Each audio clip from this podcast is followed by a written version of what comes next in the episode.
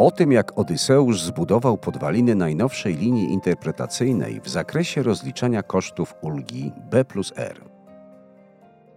Odyseusz wracał do domu w nieskończoność, a kiedy już mu się wydawało, że będzie dobrze i że dotrze w końcu do swojej Penelopy, czekającej na niego w Itace, na jego drodze pojawił się wróżbita Terazjasz. Poinformował go, że czeka go jeszcze wiele lat tułaczki, zanim dotrze do domu. Cóż było robić? Znów zaliczał kolejne przygody, z których w szkole odpytywane są teraz dzieci.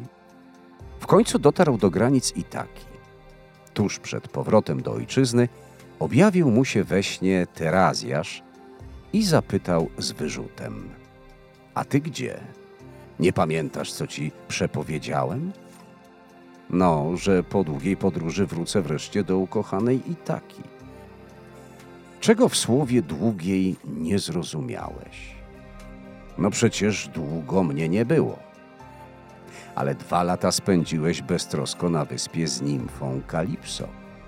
To było jak przerwa w podróży. Nie zaliczam ci tych lat. O nie, oburzył się Odyseusz. To był czas podróży, nawet jeśli odpoczynku. Nikt, nawet największy Heros, nie jest w stanie cały czas funkcjonować na najwyższych obrotach. Ja tam dochodziłem do siebie. To było jak rehabilitacja. Ten czas się wlicza i już. Jego stanowczość zmusiła teraz Jasza do złagodzenia stanowiska. Podobne podejście po tysiącleciach przyjął NSA, pozwalając na zaliczenie do kosztów kwalifikowanych dla potrzeb rozliczania ulgi B plus R innymi kosztów związanych z okresem choroby pracownika.